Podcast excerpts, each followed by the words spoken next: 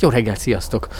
Én Ákos vagyok, ez pedig itt az Érzelemsúly interjús podcastje, és uh, mindjárt egy nagyon más helyszínre kalauzolok titeket, nem ide a hideg Magyarországra mínusz 6 fokban, hanem valakivel fogok beszélgetni, aki egy kicsit jobb időben van.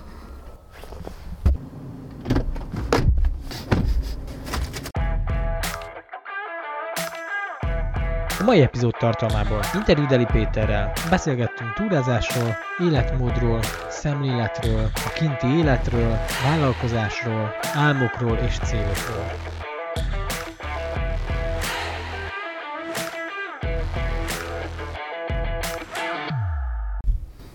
Sok szeretettel köszöntelek benneteket, ez itt az Érzelemsuli interjús epizódja.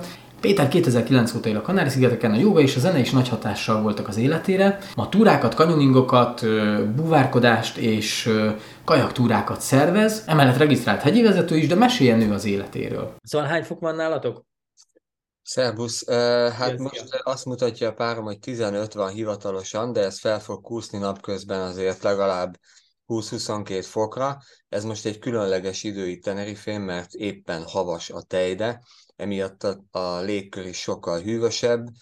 E, igazából vannak olyan részek, ahol 24-26 fok van, nekem az a véleményem, de egyébként most el kell a hosszú nadrág meg a pulóver is így este és reggel. Miért mentél ki a Kanári-szigetekre? Szerbusztok, a nevem Deli Péter, 2009 óta élek Tenerifén, és hát igen, nagyon sok tevékenységet végzek, mindenhez is értek, de azért annyira nem vittem ezt sem túlzásba. 2009-ben érkeztem ki a Kanári-szigetekre, igazából mint énekes párzongorista.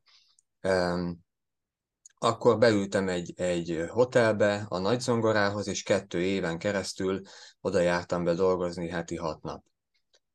Majd 2011-től átkerültem Tenerifére, és folytattam ugyanezt a munkát, és lassan annyit jártam a természetbe, hogy hobbi szinten elkezdtem sziklát mászni, illetve ereszkedni. Később aztán a sziklamászást azt elhagytam, mert az ujjaimnak az, az nem tesz olyan jót a zongora mellett, viszont az ereszkedést azt megtartottam, elvégeztem egy iskolát, egy hegyi vezetői iskolát, ami három évig tartott, és így megszereztem ezt a hegyi vezetői, illetve kanyon oktatói diplomát, amivel most már egy céget csinálok, ez a Vulcan Walkers nevű cég, ahol főleg a kirándulások és az ereszkedések vannak előtérben. Itt szeretnék egy nagyon fontos dolgot kiemelni, amit igazából igyekszem az emberek számára közvetíteni, ha csak lehet, hogy én nem mászok mi nem mászunk hegyet, ez nem hegymászás. Ez ereszkedés, ez pontosan ennek az ellentétes tevékenysége. A hegymászók azok fölfele mennek, mi pedig csak lefele megyünk. Mi nem megyünk föl, mi fölmegyünk autóval a szerpentinen, föl leparkolunk, és csak leereszkedünk kötélen. Len beszállunk az autónkba kényelmesen, és visszamegyünk föntre. Mi nem mászunk föl, tehát mi nem, nem vagyunk hegymászók. Úgy veszem ki a szavaidból, hogy ezek szerint szoktak titeket megtalálni hegymászással, sziklamászással is?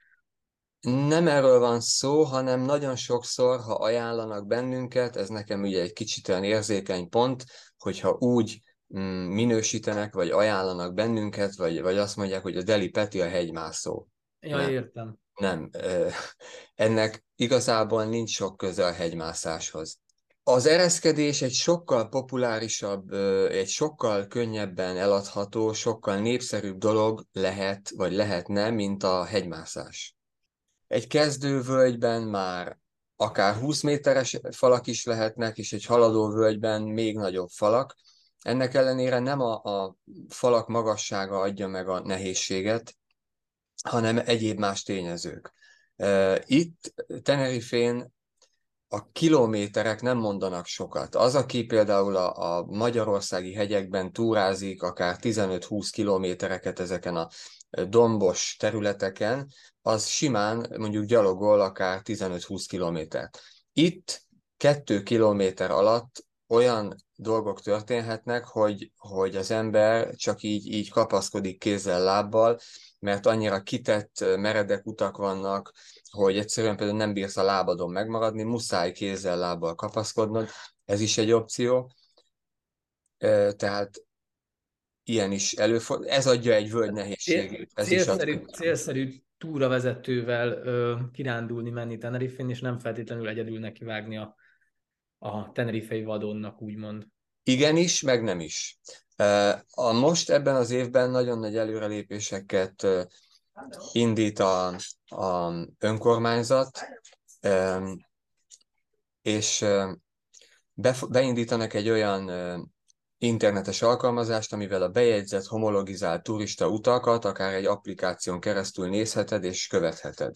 Illetve nagyon sok olyan bejegyzett turista út van, ami én azt gondolom, hogy igazából mindenféle hegyi vezető nélkül bárki számára elérhető. Amit mi tudunk ajánlani ezen felül, az, az pont, ami ezen túl található. Tehát nagyon sok olyan út van, ami nincs bejegyezve, nagyon sok olyan út van, ami nincs a térképeken, akár még a, a legjobb GPS alkalmazásokon is, ezeket én kecskeösvényeknek hívom, vagy a még fejlettebb változata a nyúlvadász utak, amiket a helyi nyúlvadászok a kutyáikkal ö, ö, vágnak ki, ilyen csapások. Ezeken is el lehet jutni nagyon izgalmas helyekre, ide már javaslom, hogy hogy vezetővel vagy olyannal menjenek, aki már járt ott előtte. Ezt meg kell, hogy kérdezem, mert mikor voltunk kint, akkor láttunk ilyen nagy puskás embereket, meg lövöldöztek is ott a környéken, hogy akkor ők nyulakra vadásztak, mert nem tudtam elképzelni, hogy mire vadásznak ott. Elsősorban nyúlra vadásznak, a kanáriak két kedvenc étele a nyúlhús és a kecskehús. Ah, meg akkor kecskén is vadásznak? Volt olyan időszak az Anaga hegység északi részén, hogy még a kecskéket is engedélyezte az önkormányzat, hogy kilőjék, mert annyira lezabálták a növényzetet, hogy, hogy egy, úgymond egy nagy kárt tettek ott Csamorga mellett. Kecskékre szerintem nem lőnek, Aha. de nyúlra inkább, és hát ez hivatalosan úgy van kiírva, hogy muflon vadászat van. Arra vagyok kíváncsi igazából, hogy kimentél Tenerife-re, előtte mit csináltál, vagyis Kanári-szigetekre előtte mit csináltál itthon, Magyarországon, merre, merre éltél, hogyha ez nem titok? Én Budapestről jöttem, és abban a szerencsés helyzetben vagyok, hogy édesanyám ő hegedű tanárnő és zenész, illetve az édesanyám részéről az egész család a zenei pályán található. Édesapám pedig inkább egy spirituális vonalon illetve testnevelő tanárként jogaoktató volt, amíg élt. Őróla most még mindig pont interjút készítenek, meg, meg keresnek, kutatnak utána néhányan, mert ő a magyar joga életének egy egész meg, meghatározó alakja volt, Teli Károly. Írt három-négy jogakönyvet, illetve nagyon sok jogakazettája volt, és egész életében jogaórákat tartott. Úgyhogy amikor én pályát választottam, el kellett döntenem, hogy melyik irányba szeretnék elindulni, és ez a zene lett.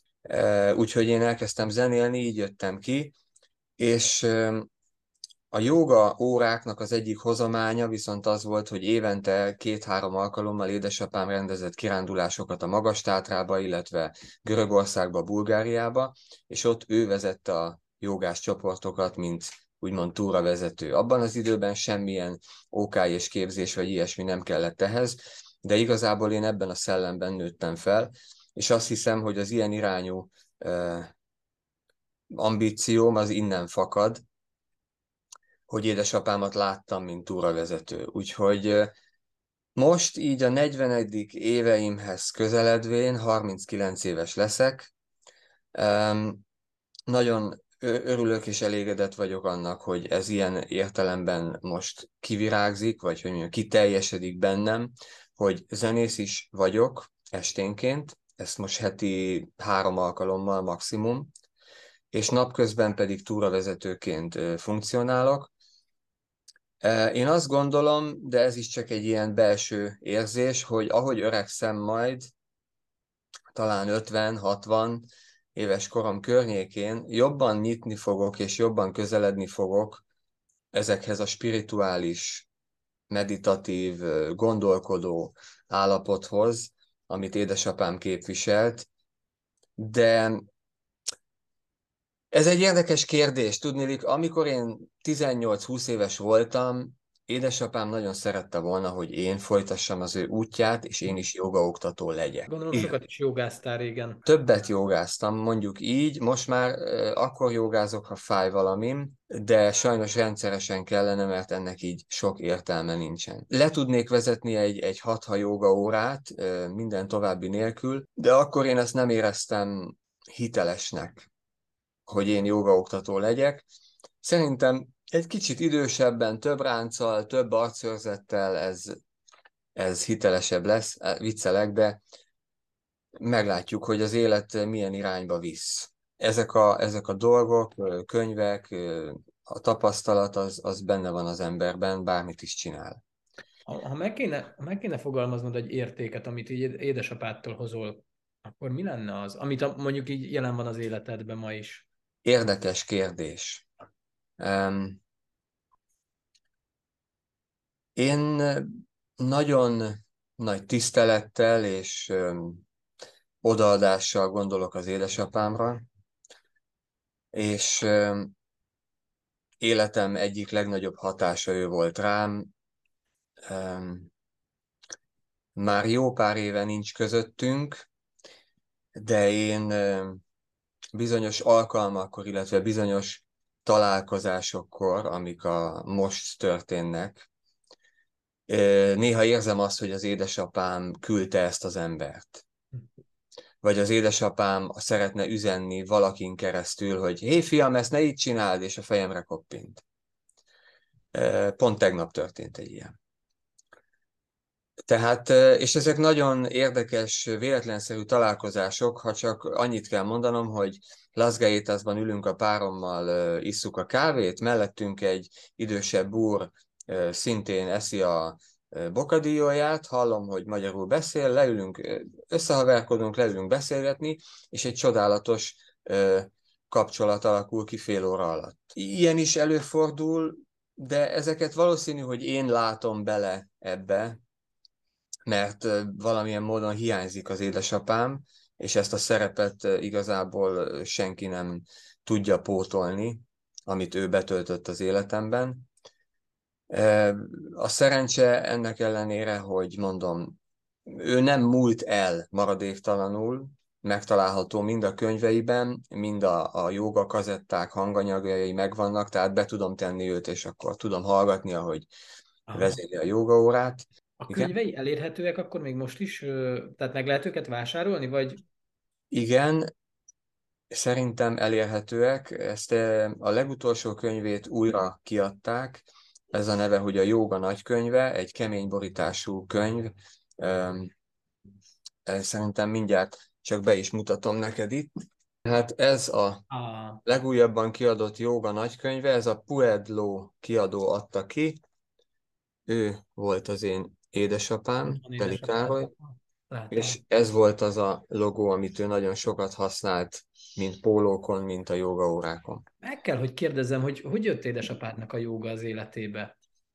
Ha beszélhetünk róla. Természetesen. 60-as, 70-es években Magyarországon a joga egy eléggé áltudománynak, egy sarlatán áltudománynak számított, és volt egy franciaországi joga konferencia, ahova ő kiment, édesanyám fordított neki, és igazából itt innen kezdve kezdett foglalkozni a jogával, ő addig, mint iskolaigazgató, még testnevelő tanár tevékenykedett. Az ő életének a nagy eredménye vagy vívmánya azt, azt gondolom, hogy az, hogy a jogának a, a torna gyakorlatok részét helyezte előtérbe, nem a spirituális oldalát, megpróbálta ezt lebontani róla, amennyire tudta, és így elfogadottá, közismerté tudta tenni a jogát, mint gyak, torna gyakorlatokat. Mert abban abba az időben nem, nem lehetett a spiritualitást ebbe belevinni, világos. Nem engedték nagyon, igen. Akkor édesanyádat kérdezem, hogy, ő, hogy hogyan tudtok találkozni, szokott menni hozzátok? Vagy ő is kinnél Tenerifén esetleg? Édesanyám is kinnél Tenerifén, Aztán. és az ő neki a huga is kinnél, és az a szerencsés helyzet állt elő, hogy ők előbb már itt voltak, mielőtt én ide érkeztem. Értem. Hát édesanyám, nem akarok hülyeséget mondani, 16-20 éve van kinn, a, a nagynénye talán még régebben. Úgyhogy amikor engem 2011-ben Fuerteventéről áttették, Teneri, áttettek Tenerifére, akkor ő már itt volt. Akkor lényegében hazajöttél. Lényegében igen. Most így, hogy anyukád itt volt. Aha, értem. Közel lakunk egymáshoz, de külön lakunk, de ez valóban egy, egy nagyon nagy könnyebbség volt, mind ez is, mind pedig az is, hogy, hogy nekem az első tíz évben mindig szerződéses zenész fellépéseim voltak. Nem kellett munkát keresnem, nem kellett a, a papírmunkákkal ö, bajlódnom. És mit gondolsz egyébként ma, akik kimennek Tenerifére, miért választják Tenerifét? Nagyon sok üzenet érkezik, és látom ezt én is a fórumokon, hogy egyre kilátástalanabb a helyzet Magyarországon, és nagyon sokan szeretnének valahova el mm, vagy elmenekülni onnan. Tenerife azért egy nagyon vonzó úti cél, mert Európa, de mégsem Európa. E, igazából 5 és fél 6 óra repülőúttal ide tudsz érkezni, de földrajzilag már inkább közelebb tartozik Afrikához, és, és ami a éghajlati adottságait befolyásolja, ez egy vulkanikus sziget. Ez egy teljes mértékben vulkanikus sziget, ami, ami mindent elmond róla. Pont tegnap olvastam egy cikket, egy spanyol cikket, amit, amit ha jól értettem, akkor arról van benne szó, hogy a Lanzarotén annyi turista érkezik, hogy az önkormányzatok igyekeznek a turizmust, eh, hogy is mondjam, nem visszaszorítani, de a, a, az elnyomó brit turistákból szeretnének kevesebbet, és a minőségi turistákból pedig többet. Tenerifén is nagyon hasonló mm, dolgokról lehetne mesélni. Nem akarok túlzottan negatív lenni ezzel kapcsolatban, de nagyon sok ember érkezik most a szigetekre, és csak azok fognak fennmaradni, csak azok fognak tudni megvetni a lábukat itt, akik valamilyen szinten egy minőségi szolgáltatást nyújtanak, vagy valami olyan szak, szakmával érkeznek, ami, ami nélkülözhetetlen és hiány. Nagyon, nagyon nehéznek látom most a szituációt a 2011-eshez képest. Uh-huh. Vagy, Akkor nem volt, ennyire, nem, volt, nem volt ennyire nagy vágya az embereknek Tenerife, vagy legalábbis Magyarországról feltétlenül nem. Még akkor, már akkor is azt mondták, hogy sokan vannak a szigeten, hát még most. Uh-huh. Még az azelőtti időkben még arról lehetett hallani, hogy, hogy nagyon olcsók voltak az ingatlanok, könnyebben lehetett ingatlant vásárolni. Ma már ez, ez nem így van. Mesélsz arról egy kicsit, hogy milyen kint vállalkozónak lenni, mert szerintem ez is egy érdekes kérdés. Eléggé kezdőnek érzem magam a témában, egy éve vagyok vállalkozó, van egy könyvelőm, van egy kvótám, amit fizetek, van egy biztosításom. Én azt gondolom, hogy spanyol könyvelő az egy nagy előny, aki érti a dolgok hivatalos részét. Ezek mellett pályázhatsz különféle támogatásokat a céget számára, amit ha szerencséd van, akkor meg is kapsz. Vállalkozónak lenni jó, de nem tudom, mennyire legyek ebben őszinte. Nehéz számomra,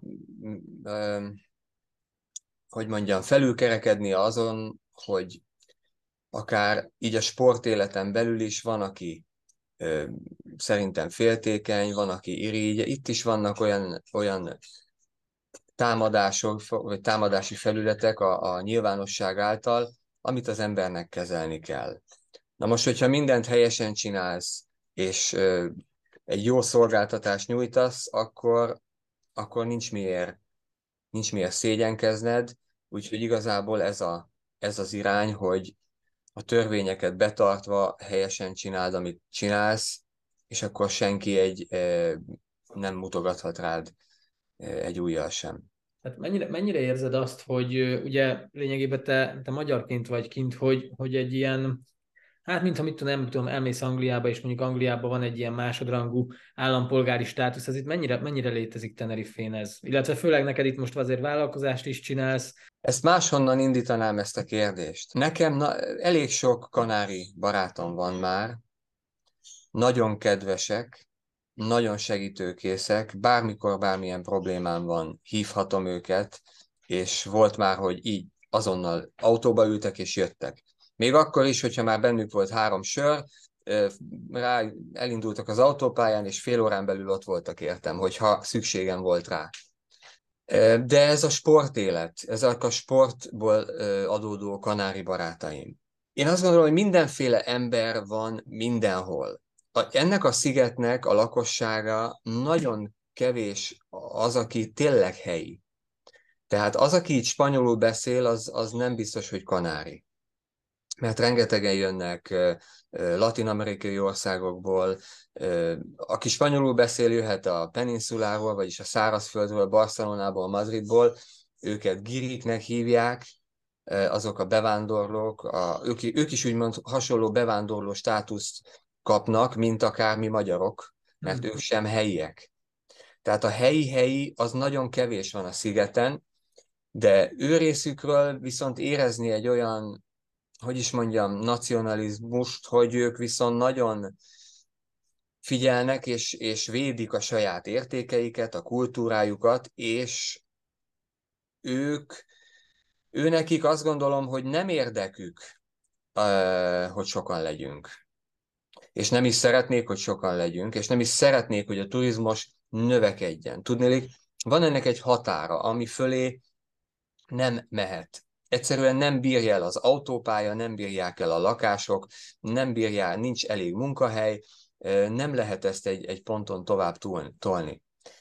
És akkor visszatérve az eredeti kérdésedhez, a cégeknek nagyon nagy százaléka nem helyi.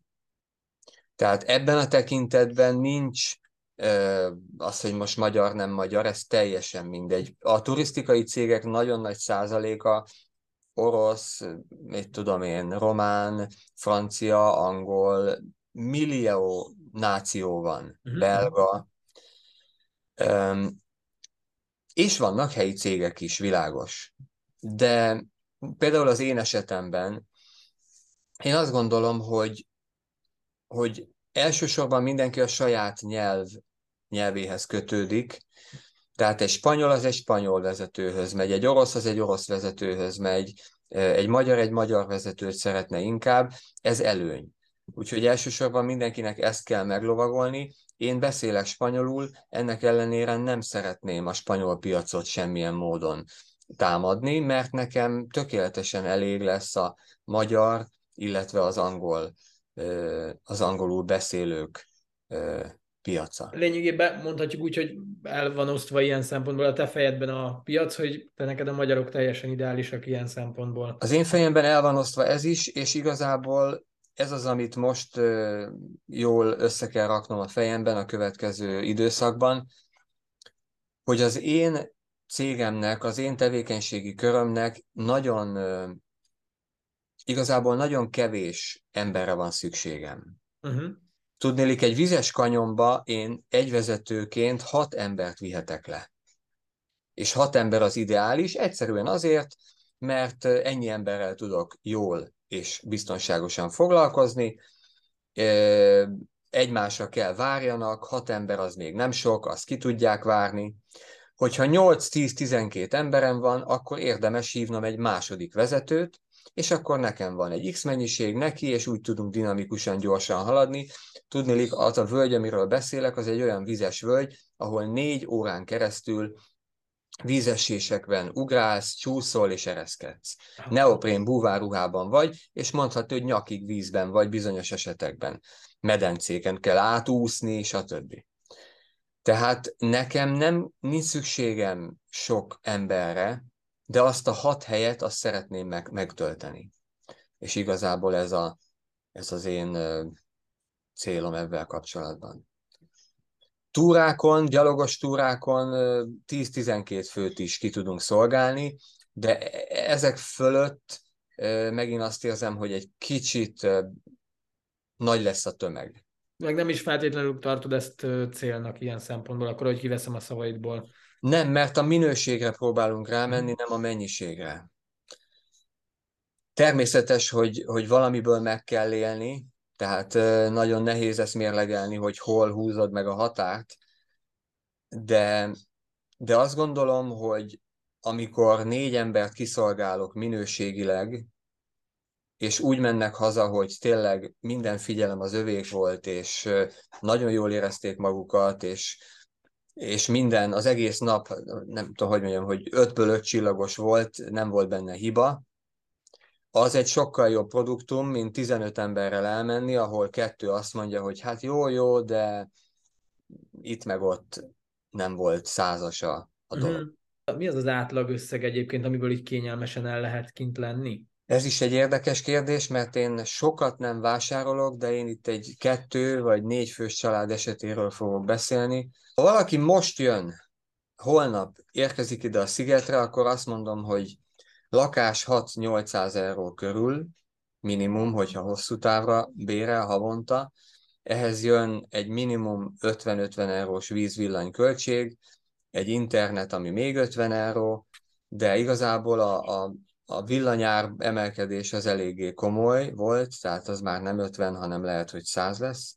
Ha van egy autód, akkor a benzinköltség minimum 150 euró, és ételben pedig attól függően, hogy hol vásárolsz, de ha a helyi szupermarketekben, a Mercadonában, Lidlben, most már van Aldi, Aldiban vásárolsz, akkor se fogsz kijönni havi 400 euró alatt kajából, szerintem. Uh-huh. Ez az én véleményem de akkor nagyon alap, alap ö, dolgokat ettél.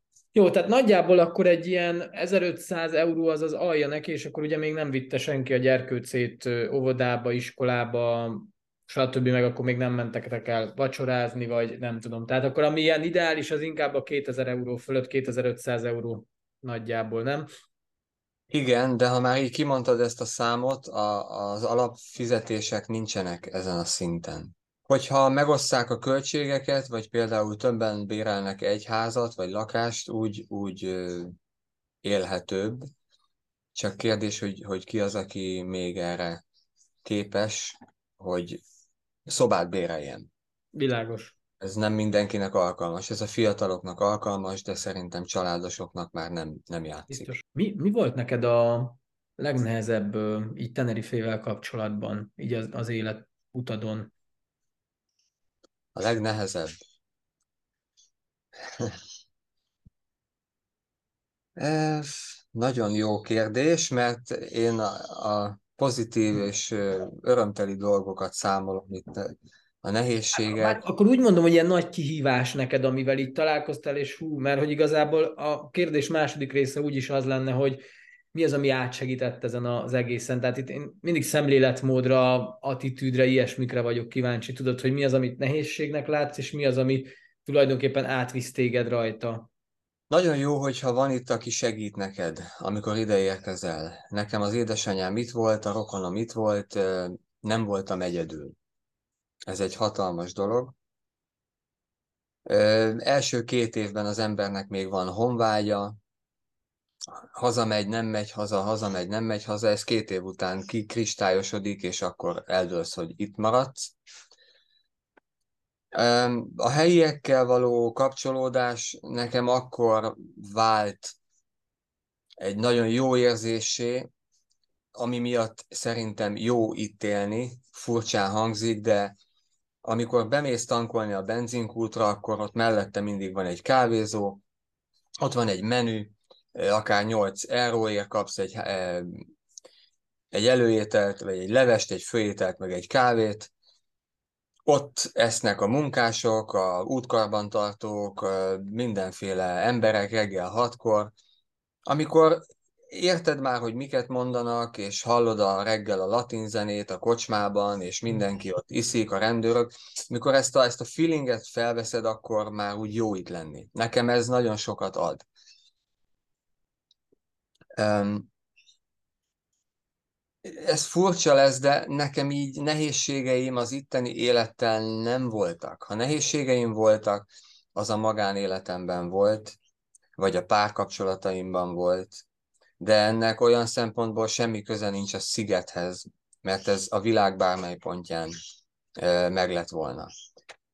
Ennek ellenére azt gondolom, hogy az élőhelyváltás is sok esetben okozhat egy, egy magánéletbeli mm, krízist, mert sokan jönnek ki párként, és mennek vissza egyedül, vagy sokan jönnek ki egy párként, és itt találnak új pára, tehát ilyen recept is nagyon sok van.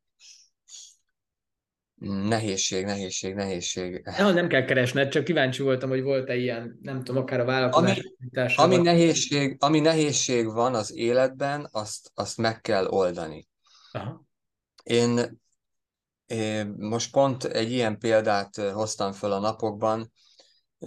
A kanyonokban, a völgyekben nagyon gyakran nekünk be kell ugranunk a vízbe. Tehát, hogy beugrasz a vízbe. Ez egy, ez egy nagyon én azt gondolom, hogy egy, egy gyermeki énünkből fakadó játékos mozgásforma, amikor te beugrasz a, mondjuk az óceán széléről az óceánba, vagy egy medencébe beugrasz a medence széléről, természetes környezetben, a völgyben ez egy ugyanilyen dolog. Az emberek keresik ezeket az élményeket, mert kicsit visszavezet a gyermekkori énjükhöz, de rengeteg félelemmel vannak tele, az irányában, hogy megütik magukat, vagy megcsúsznak, vagy megüti őket a víz, vagy hogyan érkeznek a vízbe, és pszichológiailag ezt egy kicsit elemezni nagyon érdekes. Én azt gondolom, hogy amikor a vízbe ugrok, akkor fókuszálnom kell oda, ahova ugrok, nézem azt a pontot, ahova érkezni fogok, és hogyha oda nézek, akkor nem fogok kőre ugrani, nem fogok oldalra esni, stb. Ugyanakkor bent van a látóteremben minden olyan akadály, hogy itt egy kő, oda nem léphetek, itt már csúszik. Ez világos, hogy bent van a látóteredben, de fókuszálnod kell arra a célra, amit te kitűzöl magad elé. És az életben is, ezt le lehet vezetni az életre is itt ö, ö, átültetve. Tehát ha az embernek van egy célja, hogy oda akar érkezni, akkor arra kell fókuszálni, és kicsit kizárni a zavaró tényezőket az életedből. Ha az ember kellően fókuszál, akkor egy idő után, mint egy láthatatlan, ez most már nem az ugráshoz kötődik, mint egy láthatatlan segítők általában oldalról bejönnek olyan emberek az életedbe, vagy olyan láthatatlan segítségek, amik tolnak előre. Tolnak előre és segítik azt, amit, amit el szeretnél érni. Ha ez így van, akkor jó úton jársz. De nagyon nehéz megmondani azt, hogy ha pedig állandóan bukszel és gáncsolnak el, és állandóan padlót fogsz, akkor rossz-e, amit csinálsz, vagy rossz úton vagy-e, vagy nem próbálod eléggé, vagy hogy mondjam, nem akarod eléggé. Aha. Nem tudom, hogy, hogy hol van a, az egyensúly ebben. Én én eléggé fafejű vagyok, és ha valamit a fejembe veszek, akkor én odaugrom. De nem vagyok kimozdíthatatlan sem. Tehát, hogyha ha belátom, és valaki azt mondja nekem, hogy de Peti, e, e falba ütközöl, akkor igen, akkor változtatok. Akkor nem odaugrok, a párom azt mondja, hogy ez nem igaz, de, de én, én nem vagyok azért ennyire sem fafejű, Úgyhogy... Hát egy kis rugalmasságot megengedsz te is ebbe a fókuszálásba. Igen. Nagyon jó, amit elmondtál, abszolút egyetértek veled. Mm, hogyan, hogyan mit jelentenek számodra az emberi kapcsolatok? Mert most pont erre ezekről a segítőkről beszélgettünk, meg erről meséltél már az előbb is. Mit jelentenek ezek neked? Ez is egy nagyon érdekes kérdés itt Tenerifén. Egy időben, pár évvel ezelőtt nagyon fájdalmasan éltem meg azt, amikor rádöbbentem arra, hogy itt kialakítok barátságokat, és kettő éven belül mindenki elmegy. Hm. Kialakítasz barátságokat, és két év eltelik, bum, és eltűnik az illető. Ez Azért van, mert a szigetnek is van egy ilyen, egy ilyen fluktuációja, egy ilyen, egy ilyen impulzusa, hogy ide jönnek munkavállalók, fiatalok, dolgoznak egy ideig, aztán elmennek. Ide jönnek megint, dolgoznak egy ideig, és megint elmennek. Ez normális. Neked kell eldöntened először is, hogy kikkel barátkozol, és kiknek adsz időt az életedből. Ma már nem érint ez ennyire fájdalmasan, mert én is azt gondolom, hogy az egész életünknek van egy ilyen körforgása, hogy vannak időszakaink az életünkben, most ebben az időszakban, ebben ezekben az években ezekkel az emberekkel vagyok. Ha megmaradnak, megmaradnak. Ha öt év múlva még mindig itt lesznek, annak örülök. Ha nem lesznek itt, lesznek mások. Ez egy szomorú érzés is lehet, de egyben hozzá kell ehhez szokni, azt gondolom. Illetve a másik megoldás az, és ezt is sokan csinálják, hogy barátkozz helyiekkel. Próbálj meg olyan helyi barátságokat kötni, mert ők ide születtek, és lehet, hogy itt is fognak meghalni. Ez is egy opció. Az emberi kapcsolatokra visszatérve,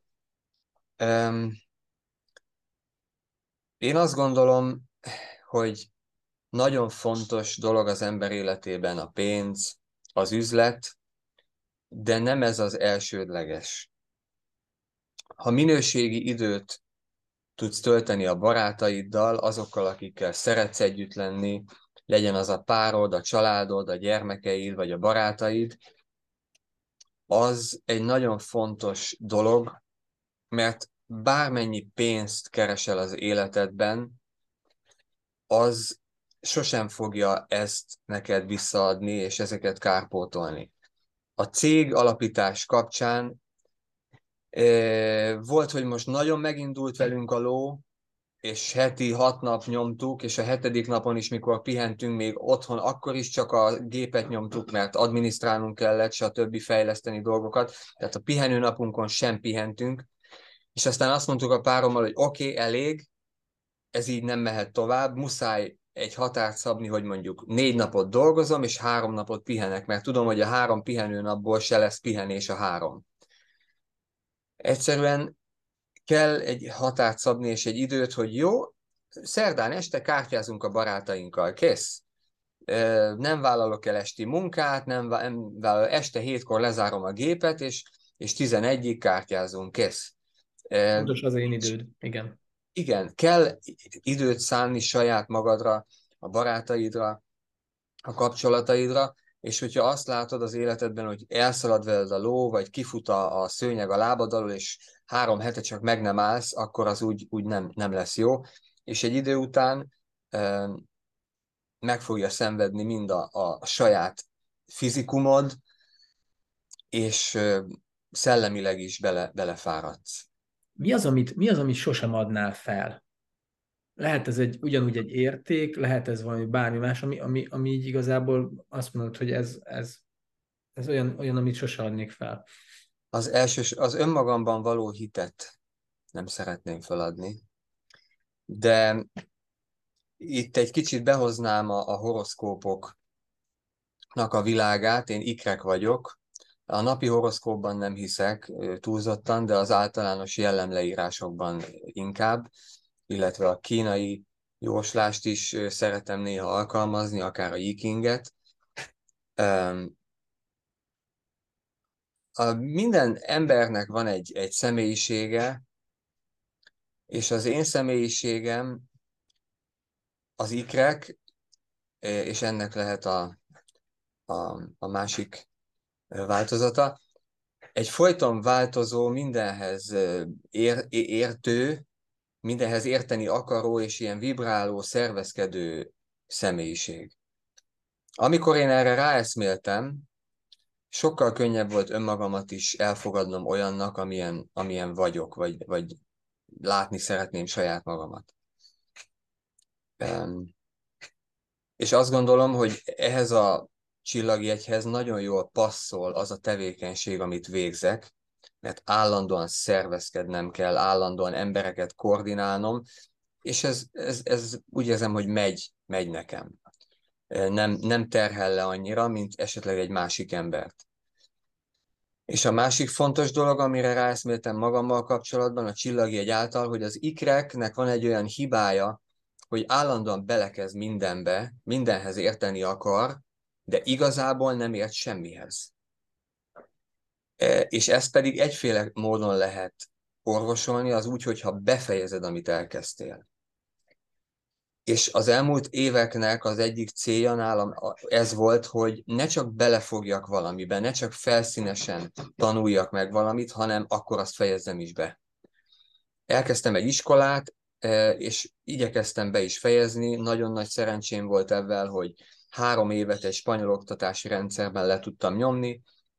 Ez egy első év egy edzői képzés volt, és a második évben lehetett szakirányt váltani. Hegyi vezető volt a második évem, és a harmadik évem a kanyon oktató. Még van egy harmadik év, a szikla mászó oktató, de engem a sziklamászás már nem inspirál annyira, úgyhogy azt én nem szeretném, ezért ezen a két szakirányon le is tettem ezeket a diplomákat, ami, ami egy nagy előrelépés volt az életemben minden teljesen hivatalosan lehet csinálni, és ez egy nagyon nagy örömöt ad az én életemben. Meglátom, hogy meddig és hogyan fogom ezt még csinálni. Akkor, és akkor a zenélés azt nem engedted el mellette, tehát hogy ezek szerint azt már ugye mondtad itt az a beszélgetésünk elején, hogy, hogy még ugyanúgy zenélsz. Mm, mi, mi, miről szól neked a zene? Ez egy elég érdekes ez is, és fájdalmas lesz. Az, az őszinte válasz egy kicsit fájdalmas lesz, Folytatva ezt a gondolatmenetet, az ember nem érthet mindenhez. És én őszinte leszek, a zene egy élet. Egy komplet élet. Aki zenész és zenésznek született, az egész életében zenél. Gyakorol otthon, képezi magát, skálázik, képzi magát, új dolgokat próbál ki, és aki ezt ebben megáll egy szinten, az megállt ott, és se föl, se le, az tartja ezt a szintet, elvegetál belőle, megkeresi a kenyerét, a pénzét, mert tudja azt a, tudom én, 500 könnyű zenei dalt, amiből elmegy minden este, és eljátsza a dalait. Tehát én fiatalon nagyon sokszor megkaptam azt, hogy Hmm, mivel foglalkozol? Zenélek. Jó, jó, de, de mi, mi a szakmád? Tehát, hogy miből élsz meg? Mondom, zenélek. Jó, jó, értem, de hogy mi, mi, mit csinálsz? Mondom, zenélek. Tehát az emberek számára a zenészség nem egy szakma. Nem egy szakma. Ez marhaság. A zenészség ugyanúgy egy szakma tud lenni.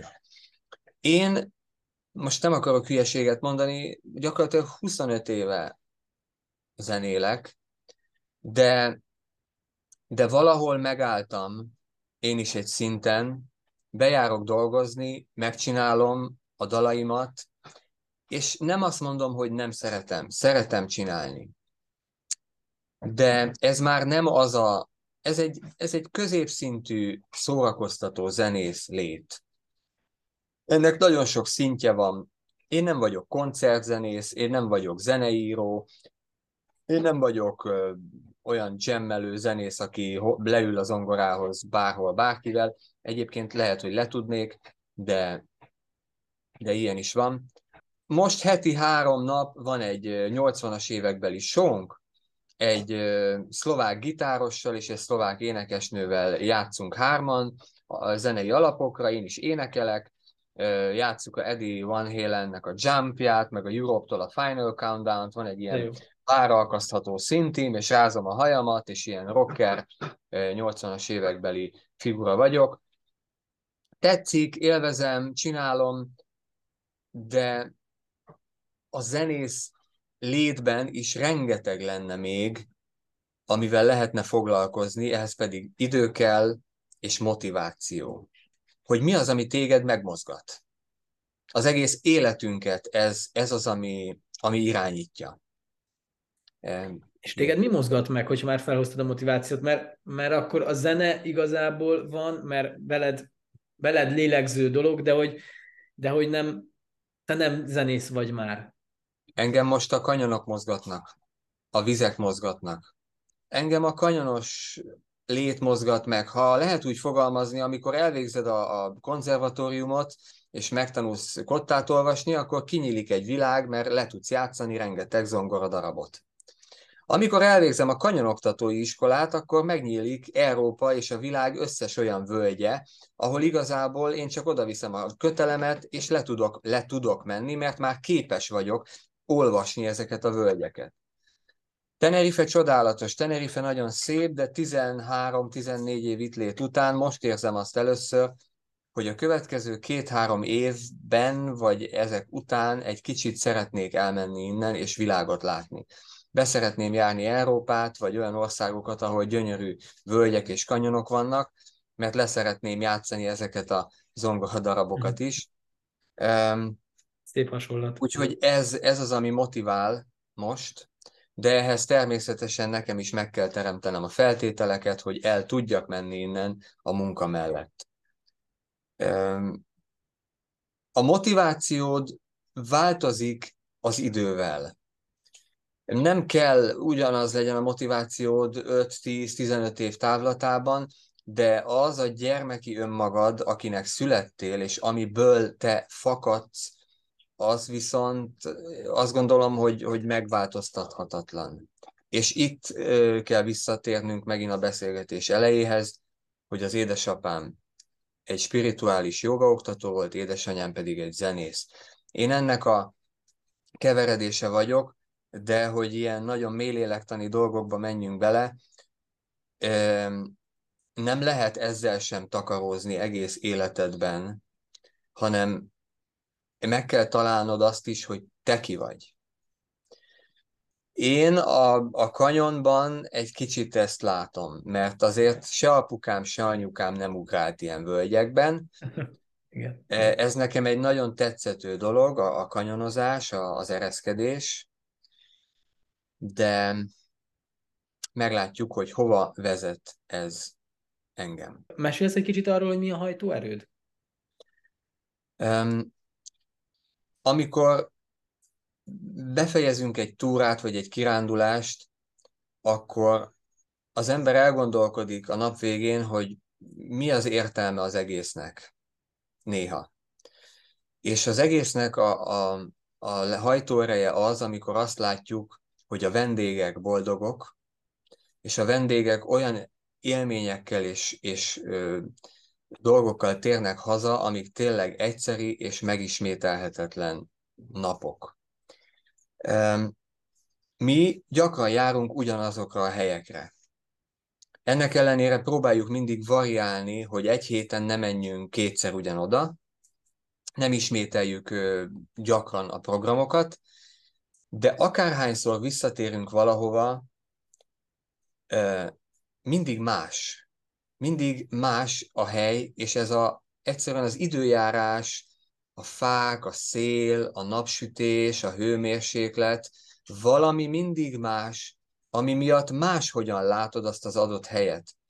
Ez nagyon fontos. Ez nagyon fontos így megélni, neked is, mint vezetőnek. A vendég számára természetes, hogy ez egy egyszeri élmény, de fontos az, hogy ne fásulj bele ezekbe a dolgokba, és mindig újként tud megélni ezt. Nem egyszer kapunk olyan kommentet, most csak két ilyen kommentet fogok kiemelni, hogy a völgy után azt mondta nekem a vendég, hogy ez a nap tette föl a tenerifei nyaralására a koronát. Hmm. Vagy egy másik vendég azt mondta egy, egy, kirándul, egy bakancsos kirándulás után, hogy most pont tegnap írtál nekem, hogy életének az egyik legjobban megszervezett túrája volt. Tehát, hogy minden a helyén volt, Aha. minden klippelt benne. Lehet, hogy csak bokolni akar, lehet, hogy igaz, amit mond, ha csak a fele igaz, nekem már az is elég. A lényeg az, hogy ő így élte meg ezt. A motivációnk az ez, hogy elégedett emberek távozzanak tőlünk, és ez azt gondolom, hogy egy idő után, ha jó szolgáltatást nyújtasz, akkor egy idő után egyik ember adja a másiknak, és szépen kinövi magát egy ilyen cég az évek során. Amikor ilyen 5-6 éves voltál, vagy legyen 7-8, akkor, akkor mi volt a nagy álmod? És hogy mennyire vagy ma összhangban, vagy önazonosságban azzal az álommal, vagy merre vezetett ez téged? A memóriám annyira nem jó, illetve szelektív. Nem emlékszem az 5-6 éves énemre. De a, tudatom ébre, a tudatomra ébredésének az időszaka az egy kicsit később következett be, de engem ez vett körül, mondom, világéletemben a zene és a joga. Nem is, nem is... Nagyon nem, nagyon nem tértem el ettől. E, egy ezen, időben ezen kívül nem is gondolkoztál ilyen Apukámnak volt két kutyája, egy időben nagyon szerettem a kutyákat, lehet, hogy kutyaidomár akartam lenni. Mm. E, gimnazista koromban elkezdtem egy informatikai iskolát, akkor informatikus akartam lenni. Mm. Nem, nem tudok ebben okay, nagyon... de azt látom rajtad, hogy adhatok ilyen visszajelzést, hogy tök jó egyensúlyba vagy önmagaddal, és hogy, és hogy meg tudod élni ezt a, ezt a belső gyereket, aki, aki benned van, és hogy ez vezet téged, és visz. Úgyhogy ezt így jó, egyébként jó ezt így látni, meg így jó, jó így hallani ezt. Igyekszem, és látom azt is, ha körbenézek, hogy a világban nagyon kevés embernek adatik meg az, hogy azt csinálja, amit szeret, és azt élje meg, ami az ő álma. Ez mindig eleinte egy nagyon veszélyes lépés, mert eleinte lehet, hogy semmi bevételed, vagy semmi anyagi forrásod nem lesz, és való igaz, hogy kinek van ma arra lehetősége, hogy három évig tanuljon. Nekem itt a korona vírus volt a, erre a, az ugródeszka, mert a koronában minden le volt zárva, és otthon ültünk, és malmoztunk, és akkor csináltam az iskolát. Az iskolának a nagy része a, a járvány idején történt. Akár online oktatásban, akár személyesen. De ez, ez volt az időszak, ami mellett kaptam valami támogatást, hogy ne halljak éhen. De amikor elkezdtem az egészet, akkor nem nulláról kezdtem, hanem mínuszból. Bilán. Tehát ez, ha, nem lett, ha nem lettek volna mellettem azok az emberek, akik segítenek, akkor ez nem valósulhatott volna meg. Most gyorsan találkoznál egy pár pillanatra mondjuk a 18 éves önmagaddal, akkor mi, mit üzennél neki, mit mondanál neki? Um, tudod, a zeneiskolában, ahol tanultunk, um, én bennem ez nagyon sokszor ott van, hogy ez a szembe köpnéd a saját magadat. És lehet, hogy igen. Mármint a, a 18 éves énem, az most a 40 éves énemet lehet, hogy így új le, leszólná, új igen. leszólná. Igen. Hát, hogy te te hogy, hogy gondolod, hogy ez a zenélés? Hát nem, ez, nem ezért kezdtünk el zenélni, amit most csinálsz. Hát világos. A 18 évesen az ember a koncertszínpadokon akar állni, és világhírű zenészé akar válni, vagy hogy mondjam, teljesen más gondolsz 18 évesen például egy dologról, mint amivé 40 éves korodban kinövöd magad, és és aztán egy napon fölkelsz, és magadra nézel, és azt mondod, hogy ez vagyok én, Úristen, mivé váltam. Ez nem jó. De ezt is valahogy meg kell tanulni kezelni, mert ez megint egy olyan dolog, hogy beszélhetünk a gyereknevelésről, olvashatunk róla könyveket, de ha majd megszületik a saját gyereked, és szülővé válsz, nekem van két gyermekem, 13 és 15 évesek, ez egy egész más történet. Ezt, ezt nem lehet elmesélni, ezt nem lehet könyvekből elolvasni, hanem ezt meg kell élni. És amikor megéled, akkor teljesen más döntéseket hozol, mint amilyenek az álmaid voltak. És a, és a gyermekeid, ők mennyire, mennyire követik a te utadat? Vagy illetve az anyukájukét? Um, Mert most már azért elég nagyok akkor ahhoz, hogy ez Igen. kirajzolódjon. Sajnos pár évvel ezelőtt mi külön váltunk, a gyerekek Magyarországon vannak, nyaranta vannak itt velem, meg szünetekben, hogyha tehetik. A gyerekeknek egy példát kell szülőként mm, adnunk. Taníthatod őket, hogy, hogy állj meg a piros lámpánál, ne menj át az úton, de ha te átszaladsz az úton a piros lámpánál, akkor azt fogják követni.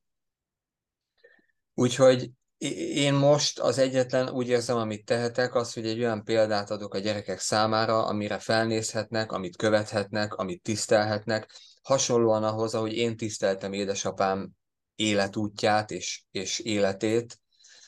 Ez az egyetlen jó, amit most tehetek. Egyébként a gyerekek nyitottak, és szeretik csinálni ezt. A, a kislányom, ő, ő, ő nagyon vagány, ő nagyon vagányan már 7-8 éves kora óta ereszkedik. Hmm. A fiam az elmúlt évben vett egy nagy levegőt, és ő is beleugrott a mély vízbe, és azt gondolom, hogy tetszik neki. Most már gyakorlatilag nagyobb nálam, és 45-ös lába van, tehát egy, mindjárt felnőtté válik, de kamasz, lassan kamasz korba lép Úgyhogy én azt gondolom, hogy ezek az aktivitások tetszeni fognak nekik, szeretik, ez, ez egy nagyon vagány dolog. Most idén nyáron készülünk Sierra Guarába, nagyon ritkán jutunk el a szigetről, innen, bárhova máshova, de most szeretném őket elvinni, és egy olyan élményt adni nekik, ami, ami megint egy, egy teljesen más világ. Lenne három kívánságod, ebből egyet kívánhatnál magad számára, a kettőt bárkinek a világon, akkor mi lenne ez a három kívánság? Hát, figyelj, jó kérdés.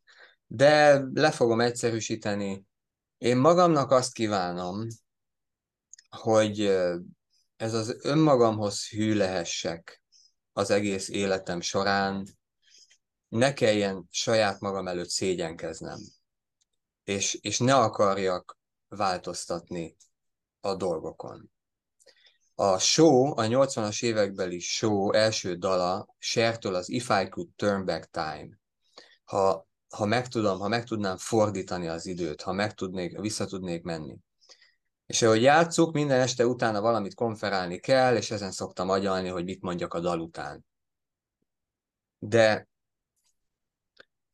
nagyon gyakran azt látom, hogy ott ülnek az angolok, az idős emberek, a 65 és a halál közöttiek, vagy a 70 év fölötti emberek, tényleg nagyon idősek, és nézem a szemüket, nézem a, az arcukat, és, és látom, hogy vannak, akik nagyon elégedettek az életükkel, látom, hogy vannak, akik kevésbé, vagy ezt nagyon nehéz megmondani, de, de boldog, elégedett életeket szeretnék látni, úgyhogy igazából magamnak, ha ezt kívánom, akkor a másik két embernek nagyon egyszerű, amit kívánok, az, hogy ők is szintén találják meg azt, amit szeretnek csinálni az életükben, és maradjanak is emellett. Ez a találd meg önmagad. Én uh-huh. meg szeretnék találni saját magamat, és másoknak is ugyanezt kívánom. Na, röviden Oké, okay, oké. Okay. ennyi. Világos. Jó, hát nagyon szépen köszönöm a beszélgetést, én nagyon élveztem, és sok tanulság, meg, meg mély gondolatok jöttek itt felszínre, úgyhogy nagyon jó volt így hallgatni. Köszönöm szépen. Nagyon szépen köszönöm a lehetőséget, várunk benneteket itt Tenerifén, hogyha erre jöttök. Vulkán Walkers, Deli Péter, köszönöm a lehetőséget.